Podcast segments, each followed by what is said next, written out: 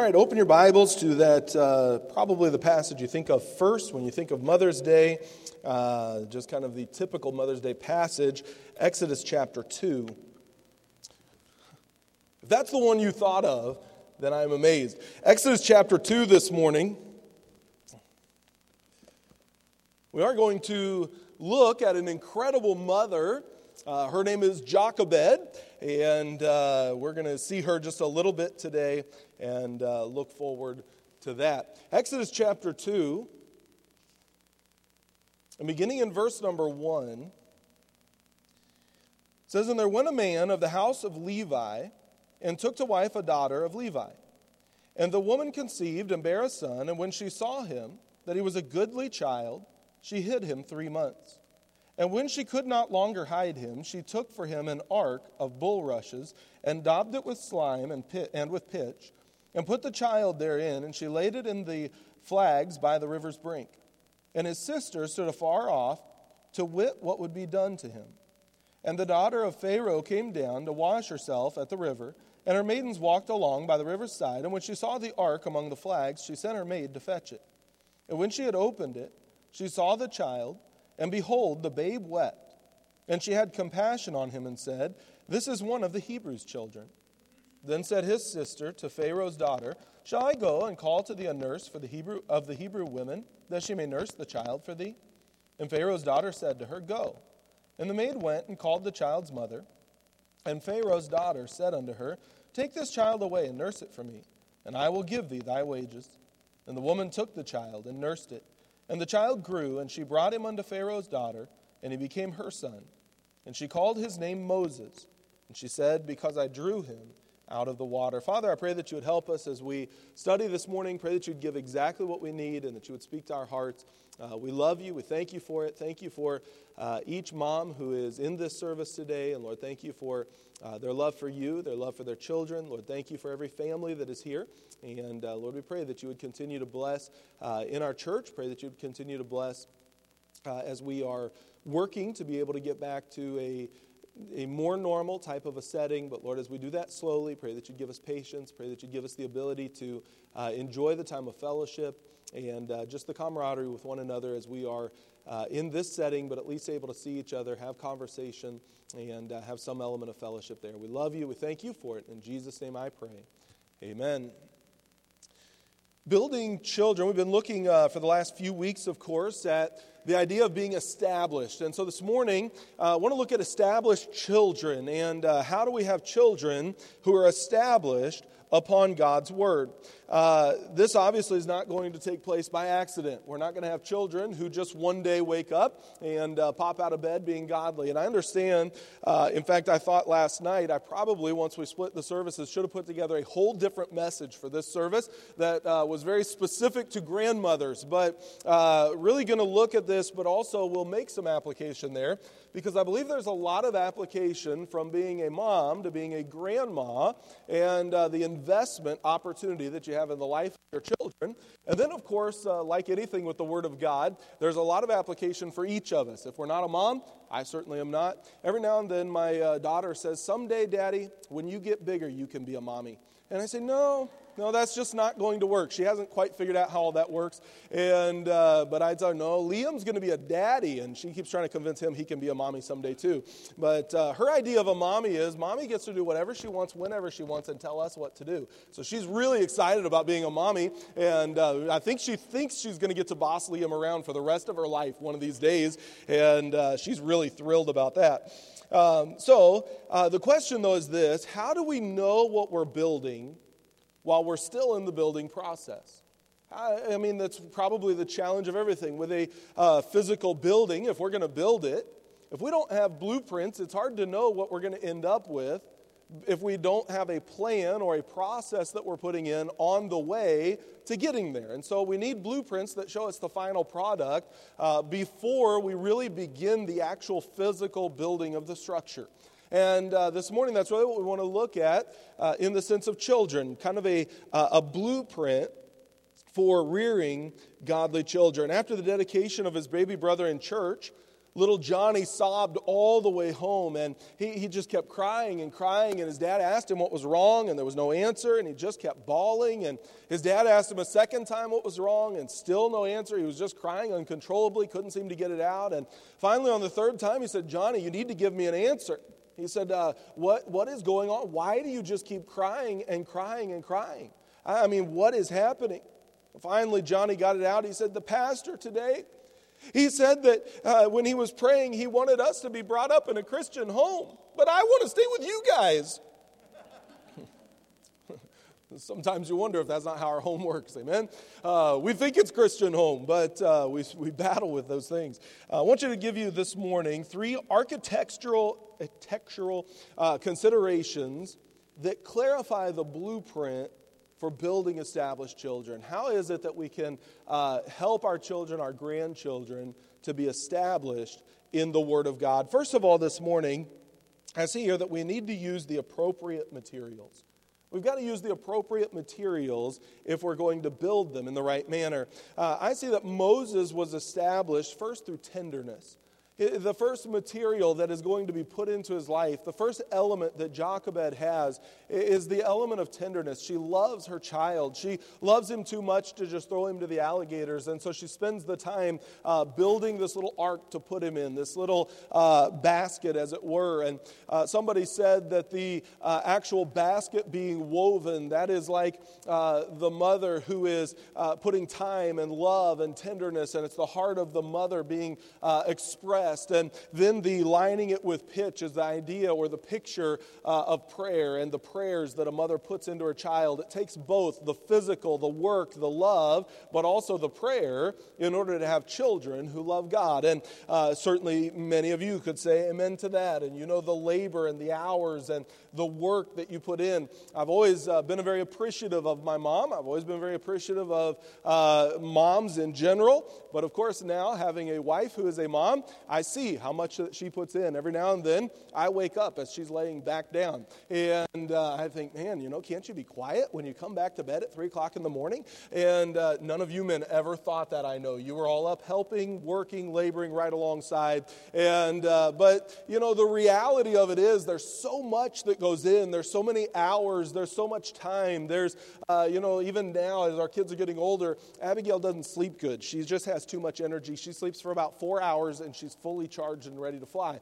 And, uh, and she's always kind of been that way. And so she'll come in usually between three and six o'clock in the morning, somewhere in that range. And uh, she'll walk in and say, I need milk. Mommy, I need milk.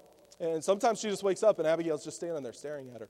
And, uh, but she just, so the other day I told her, I said, Abigail, your milk is in the fridge. And when you wake up in the morning, you go get your milk and go back to your bed and drink it. Mommy needs a night that she can just sleep. She said, So my milk will be in the fridge. I said, Yeah. She said, What if it's stuck? Sometimes I pull on the door and it won't open. I said, Then pull harder. You get the door open. She said, Okay.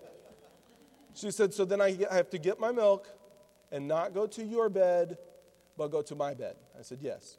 And so I didn't think anything would happen. Well, the next morning, Vanessa said she woke up somewhere around 4 o'clock in the morning. She heard somebody playing. Then she heard the fridge open and close, and Abigail went back to her bed. And she remembered. I thought, this is great. I'm going to tell her this every single night. And uh, so, uh, but, but as I look at it, I think, man, just go to your own bed. But you know, a mom has that care that, uh, hey, come climb in, come on, and uh, let me just take care of you as is needed. And, and moms put so much in. Somebody said, the hard heart in which the merriment of childhood kindles no sunshine and wakens no music is no more fit for the resting and growing place of an infant than the sands of the desert are fit for the planting of a vineyard or sowing of a wheat field.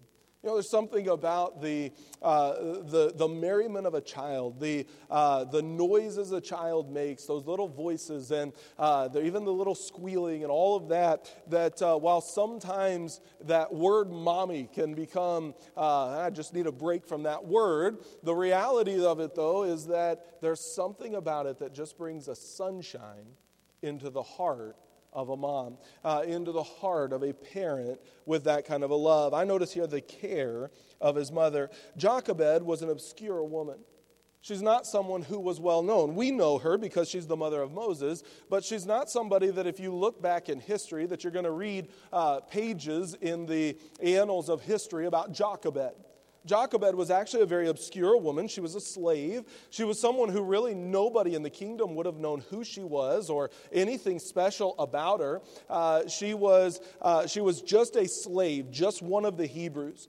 Someone said she was not only an obscure woman, but she was an obscure woman with no more than ordinary attainments, operating in a capacity little better than menial against fearful odds. She was someone who was operating in a, uh, a place as a slave, just a, likely at best a little hut. Uh, there was really nothing special about the place. There was nothing special, humanly speaking, about the woman. There was nothing about her that, sp- that jumped out and off of the page as here's someone who has the potential of changing uh, the course of history. And yet we know that in just a few short years, that which she put into her child changed the course of history. Uh, that which she put into the heart of Moses made such a great difference. This loving mother was too much for all of Egypt's sages, scholars, priests, nobles, and rulers to overcome. Think about all that Egypt had to offer, the most powerful country in the world.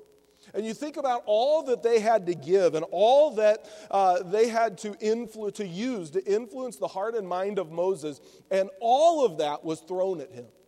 Uh, every instructor in the whole nation, whoever was the best of their field, they would have taught Moses.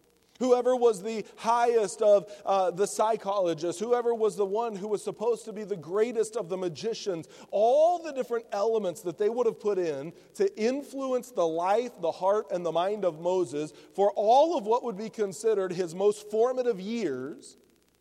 And yet, somewhere in those beginning stages was a mom who just put something into the heart and mind of Moses beyond that which anyone else could.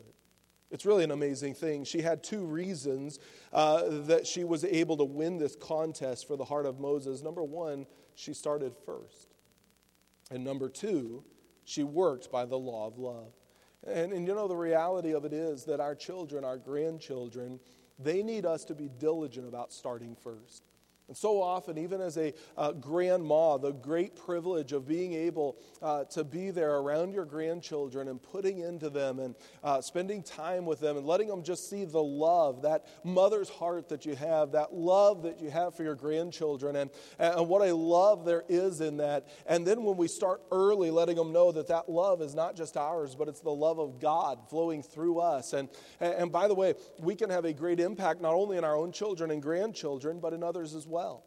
There's some this morning that uh, you might say, you know, Pastor, I'd love to be a mom, but God just hasn't blessed in that sense. And, and, what about me? What do I do in a day like this? And obviously, we're very sensitive. I'm very sensitive. My wife's very sensitive to uh, that particular uh, person because we've been there. And, and uh, we still are in a sense of not being able to have children naturally. And, and sometimes we would look at that, and for years, we'd look at it and say, well, what is our role?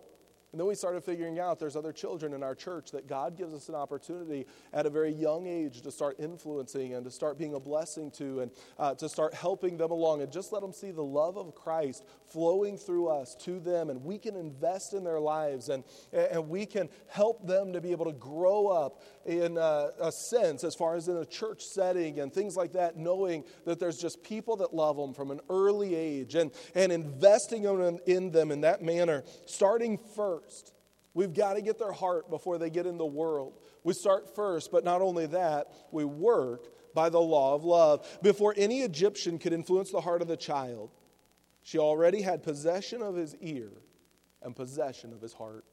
And you know, that's exactly what we need to do. At some point, this world around us is going to take all of their quote unquote wisest people they're going to take all of their magicians. They're going to take all of their influencers. They're going to take all of their abilities uh, of trying to influence the psyche of a child. And they're going to take all of their educators and they're going to throw everything they have at the hearts and minds of our children because Satan wants and this world system wants to influence them.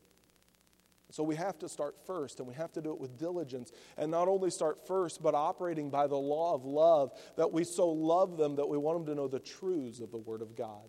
And so here I see Moses, first of all, was established through her tenderness. Secondly, he was established through training. Look at verse number 7, chapter 2, verse 7. It says, Then said his sister to Pharaoh's daughter, Shall I go and call to thee a nurse of the Hebrew women?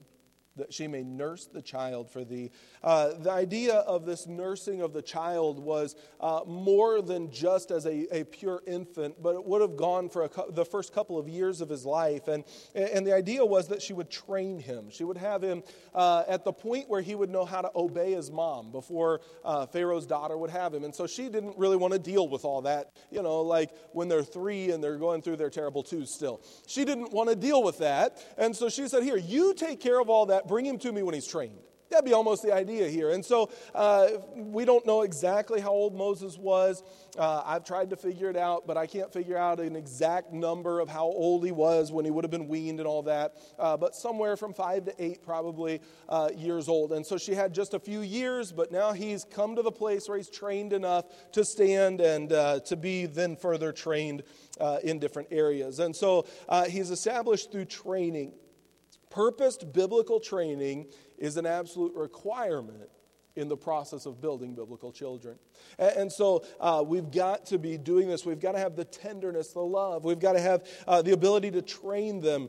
But then, not only that, and this is where let's make some application to our own lives here as well. He was established through the tenderness of his mother, he was established through the training from his mother, but then he was also established through trials. And uh, I'm, I'm, looking forward to tonight, planning on preaching from James chapter 1, unless the Lord changes my mind there. But uh, that's my plan tonight. And uh, that, that passage that uh, we should have joy when the tribulations come in the midst of diverse uh, trials and tribulations, and uh, when those things strike, when those problems come. And uh, I'm looking forward to preaching on that. There's so much application to the day we're in, the time we're in, and uh, all those things. But the reality of it is this tests are needed to establish us, and tests are needed to establish our children in the Word of God. Uh, I see here, first of all, the test of loneliness. Can you imagine what it must have been like to be taken from his mother, the only mom he'd ever known, his actual mother, and then be placed in the palace with someone who was supposedly his mother? What a test that must have been just as a young boy of loneliness and, the sorrow that must have come, surely the nights of crying, of homesickness, and, and the desire just to be back with his mother, even though it, would have been in the slaves' quarters. A child doesn't care. He'd rather be with his mother in the slaves' quarters than in the castle, but away from his mom. And you can imagine the emotion that must have come with that, the, uh, the, the heartache for this child, Moses. And so there's the test of loneliness. Secondly, would have been the test of power. He lived as a prince. Now he gets past the test of loneliness, and over the next years, he comes to the place of being not just the son of the uh, princess, but really the grandson of the king, then, and he's living as a prince. He's living with all the power of Egypt at his fingertips. He's living with all the knowledge of, Engl- uh, of Egypt being placed into his mind. He's living with the temptation to live according to power and, and to live according to wealth and all those things. He has the temptation, just as all of us would, to cast his lot in with, Israel, uh, with Egypt. But the Bible tells us in Hebrews chapter 11 by faith, Moses, when he was come to years, refused to be called the son of Pharaoh's daughter choosing rather to suffer affliction with the people of God than to enjoy the pleasures of sin for a season, esteeming the reproach of Christ greater than the treasures in Egypt. The treasures of Egypt were at his fingertips. And he said, You know, I'm really not interested in all the treasures of the world. I'm interested in a relationship with my God. What an incredible man. What an incredible decision. The test of loneliness, the test of power. Number three, I think about this the test of patience. Here's Moses. He goes through that loneliness as a little child. He gets a little bit older, and now these uh, around 40 years old, that he's got great power. He's got great ability. He is uh, apparently one of the uh, people who's in line to become one of the great leaders of Egypt. Then he goes and takes action. He kills ends up out in the wilderness now tending sheep. And he knew that it was God's will for him to be the one to lead the people out of bondage. He knew that he was supposed to be the deliverer of Israel. He understood that to be the will of God. And now all he's doing, in his own estimation, is just wasting his life on some dumb sheep. And here he is for the next 40 years. Can you imagine the test of patience taking 40 years? Hopefully, our test doesn't take that, take that long. Amen? I mean, I can't imagine spending 40 years in the backside of the desert doing nothing but tending sheep and thinking, all right, Lord, one of these days. And he got to the place he wasn't even thinking one of these days anymore. So here he is, the test of patience. And maybe today you say, you know, Pastor, I've got these plans and I've got these things, and, and there's this going on and that going on. And, and maybe even you say, I've been looking at this and that and all these things and all these plans, and now this coronavirus, I mean, it's just shut everything down. I mean, uh, you know, certainly as a church, we've had uh, plans and direction. And man, I've been so excited to be able to get to know you and uh, be able to spend time with you. And now I get to see you through a car window until this week. And uh, I mean, it just, it's totally changed our plans. It's taken some patience. The next few weeks are going to take some patience. And, and it may be something totally different that you look at, but you say, you know, I'm struggling with the test of patience. We all work through that. We all struggle through that. Here's Moses. He has to go through the test of patience, just going through that growing time as God is preparing him. And you know what I found? And what I'm sure most of you, probably all of you, have found on a much greater level is every single stage of life has some of this in it. I mean, every time we get to a new area, it's like God has to give us that time of growing and patience and learning patience and kind of relearn. Don't you wish that was like a one time lesson and we were done? I mean, I would love it. If I was done with that lesson, I'd be fine. I hate the idea of patience. I'm not a patient person, I'm a 100 miles an hour person. I hate the idea of patience. But you know what God does? He brings us to the next stage of life and He says, okay, now, let's learn some patience. And that's what he's doing with Moses, each step, each place. And it doesn't matter if it's a parent or a grandparent or a great grandparent, we still endure the test of patience. Over and over, we face that battle. Over and over, we go through that situation. Over and over, we come to that time. And so I see here, first of all, that uh, we have to use the appropriate materials. We have to go through these areas. Uh, then, number two, I see the anticipation of mistakes. Look at verses 11 and 12, chapter 2. It came to pass in those days when Moses was grown that he went out unto his brethren and looked on their burdens. And he spied an Egyptian smiting an Hebrew, one of his brethren. And he looked this way and that. When he saw there was no man, he slew the Egyptian and hid him in the sand. Uh, Moses made an unwise decision, even though he was an established child. He was established in the Word of God. Jochebed had already trained all that into him. He's already come through the training in Egypt, and yet he still stayed faithful to the things of God. But as an established child, he made an unwise decision. It be this morning uh, that you say, you know, Pastor, uh, I'm at that place where I have some grandchildren, but honestly, I'm, I'm disappointed that my children are making some of the decisions they are, and now those decisions are affecting my grandchildren. And, and we did what we could to raise them for the Lord and to raise them in church and to raise them to love God. And now they're making decisions that we're not pleased with. The reality is that even an established child, established in the Word of God, can make some unwise decisions. And here's Moses. He uh, made some unwise choices and unwise choice. And, uh, and we see here the anticipation of mistakes. We should anticipate they're not going to be perfect, they will make some mistakes along the way. Uh, we see, first of all, uh, we have to use the right materials. Secondly, the anticipation of mistakes. I'm going to move quickly to number three the application of moderation. The maturing process is a long process. For Moses, it was 80 years. For us, hopefully faster.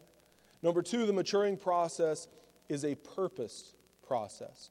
Moses' mother was very purposed in the training of Moses during his early years. And we must also be very purposed in the training that we're doing of our children, of our grandchildren. Uh, we must train them for God's use. And let me give you this, and we'll be about done. But I want to give you three thoughts here if we're going to train them for God's use. Number one, if we're going to train them for His use, we must pay more attention to their soul than to their body. Their soul than their body. You know, it's good to be physically healthy, but it's more important to be thoroughly right with God. If we train them to just love God, if we train them to have a healthy soul, that's more important than teaching them how to have a healthy body. Now, I think we can teach them both, amen? But the reality is that that's the vital one. We've got to put the emphasis there. It implies that the primary emphasis is on the relationship with that child to God. And so that's where the emphasis must be. And as a grand, uh, grandparent, what a great blessing and opportunity you have to put an emphasis there. Uh, parents can put the emphasis there, certainly, but grandparents have a way of being able to really teach some truths and uh, really invest in some of these areas and put a real emphasis on those things. And so let me encourage you as a grandma, as a grandpa as well, even though it's Ma's Day, but uh, let me encourage you uh, when you're around your grandchildren, don't just make it the physical physical fun, but make sure that you're giving them the spiritual truths, that you're training the soul, that you're teaching them to care for their soul more than to care for the things of this world. It implies that we pay more attention to the soul than the body. Secondly, it implies that we pay more attention to the heart than to the mind the heart than the mind. In other words, we want our children to have a good education. That's vital, that's important. We want them to know how to do math. And uh, we don't just want them to know how to do uh, the math that they're teaching in some of the schools now, where they come up with a general number. And as long as they can explain how they got there, it's right. No, we want them to know that 3 plus 3 actually has a right answer. Amen? It's 9, of course. We all know that. We want them to have the understanding of how to do math. We want them to have the understanding uh, of how to, uh, what science is, and all those things are vital. But the reality is, far more important than the training of the mind is the training of the heart. Teaching them how to have a heart that's tender to God. Oh, if they can see that modeled in mom and dad and grandma and grandpa. Oh, to see a grandma and a grandpa from time to time come to an altar and make a decision and get something right with God, what volumes that speaks to a grandchild. What volumes it speaks, uh, what a volume it speaks when a grandma or a grandpa says, You know, I was reading in my Bible last week and God spoke to me about, and I had to get this right. And for our grandchildren, your grandchildren, to be able to see Oh, my grandma and grandpa, they're still not perfect. My grandma and grandpa are still growing. They're still making decisions. And to be able to see their heart is still tender to the things of God. We're trying to develop a heart more than a mind. We can do both, but that's the emphasis. Number one, it implies that we pay more attention to the soul than the body. Number two, that we pay more attention to the heart than to the mind. Number three, that we educate them for eternity rather than time. In other words, we're training them for a future world, not for this world. We want our children not to necessarily have a bunch of things. We want them to be able to stand before the creator of the universe with joy when they give an account. That's what we're preparing them for. That's what we're training them for. We're training with an eye to the judgment seat, preparing them all the time for the day that they stand before God. And so we've got to have the right emphasis in our training. We've got to teach them and let them see modeled in us these things. I heard about a farmer. He decided to remove an old beech tree that grew on his farm. He called a man, and this man was a, uh, a woodcutter. He came in and cut the tree down. He was going to deal with it, and he uh, was going to cut it into lengths, into boards. He took it, and as he was getting ready to cut that tree down, he noticed there on the bark was uh, a very crudely and not very well done uh, uh, area where somebody had cut in, and, and it looked like the letters J, L, and some kind of an ornamental design underneath that he couldn't quite figure out just what it was. After the tree had been cut down and uh, was being separated into the lengths, the, one of the links went right down basically the middle of the tree. And this man, this woodcutter, the one who was uh, this lumberjack, he was startled to find that right down in the very center of the tree, there was very clearly cut on a dark background the letters JL with a very clear anchor right underneath them. He thought, well, this is, this is very strange. And so he started trying to figure it out. And upon inquiring, he found that the letters were the initials of a sailor named John Leland, who had carved his initials and that anchor when the tree was obviously still very young. It had basically been placed at the very core of that tree he began to count. There were 37 rings between the letters and where they were carved and the exterior of that tree, the bark of that tree. And of course, each ring would represent a year. And so he began to summarize and figure this out. And he deduced that the letters must have been cut into that tree in the year 1853. His belief was confirmed when he learned that in 1853, John Leland had actually spent some time right there in that very neighborhood. The inscription had not only remained where it was originally cut into the tree, but with the growth of the tree for the next 37 years, every year it was placed out on the exterior of that tree once again. Every ring, uh, it was there. And the further it got from the source, the further it got from the heart of the tree, the less obvious it was, but still there, still marked with those letters. And yet at the core, they remained perfectly clear. You know, that's exactly how it works with our children. It's how it works with our grandchildren. The marks that we're making, one day they'll be a little less legible. One day it'll be that's just their character. It won't necessarily be, wow, look at the training of their mother. The reality is, there are many uh, older people who have a, uh, a mark that has been made by a mom who loved them and who took the time to mark their character that now people may not look and say, Oh, I see the mark of their mom. But they know, they see clearly at the very core. They see clearly at the very heart of the matter I am who I am because I had a mom who took the time to put the mark, to carve into me the very things of God and to put those marks on the heart level. And now, all these years later, others can still kind of see it. But at the core, at the heart level, I know how it got there. It was a mom who loved me enough to mark me with biblical character. Oh, how grateful I am to have a mom who marked me in that way. Oh, how grateful all of us ought to be, and I'm sure are, who have moms who have done that. And maybe you say, you know, I didn't have a mom who marked me with biblical character. But the reality is, we can be a mom or a dad, a grandma, a grandpa who are now marking the children at their heart level, at their core, with the things of God. So that one day they'll be able to say, you know, I remember when grandma, I remember when grandpa were so tender and sensitive to the things of God. And now that's why I am where I am today. What kind of a mark are you leaving on this generation? What kind of a mark are you placing on their heart? Father, we love you. We thank you for this day. We thank you for this Mother's Day service, this day that we can be welcomed back home as a church into our church building. And Lord, what a great blessing it is to be able to gather, to be able to see one another. Lord, we can't come forward to an altar this morning, but certainly we can make an altar right in our very seat and we can respond to you from the heart. And Lord, convicted and committing to uh, making a greater mark on the children that you've allowed us to be around. Would you help us to impact them? Would you help us to mark them in the ways and in the things of God? Help us to mark their character as you would have it to be marked. In Jesus' name I pray. Heads are bowed, eyes are closed. Perhaps this morning, very simple invitation. Perhaps you just say, Pastor, God spoke to my heart today would you just pray for me? God spoke to my heart about someone I need to mark or being more diligent in making those marks on the hearts of those children. Anybody like that? You'd say, God spoke to my heart today. I need to respond to him this morning. Good. Amen. Let's just do that right there in your seat as the piano plays. We'll just have one verse of invitation.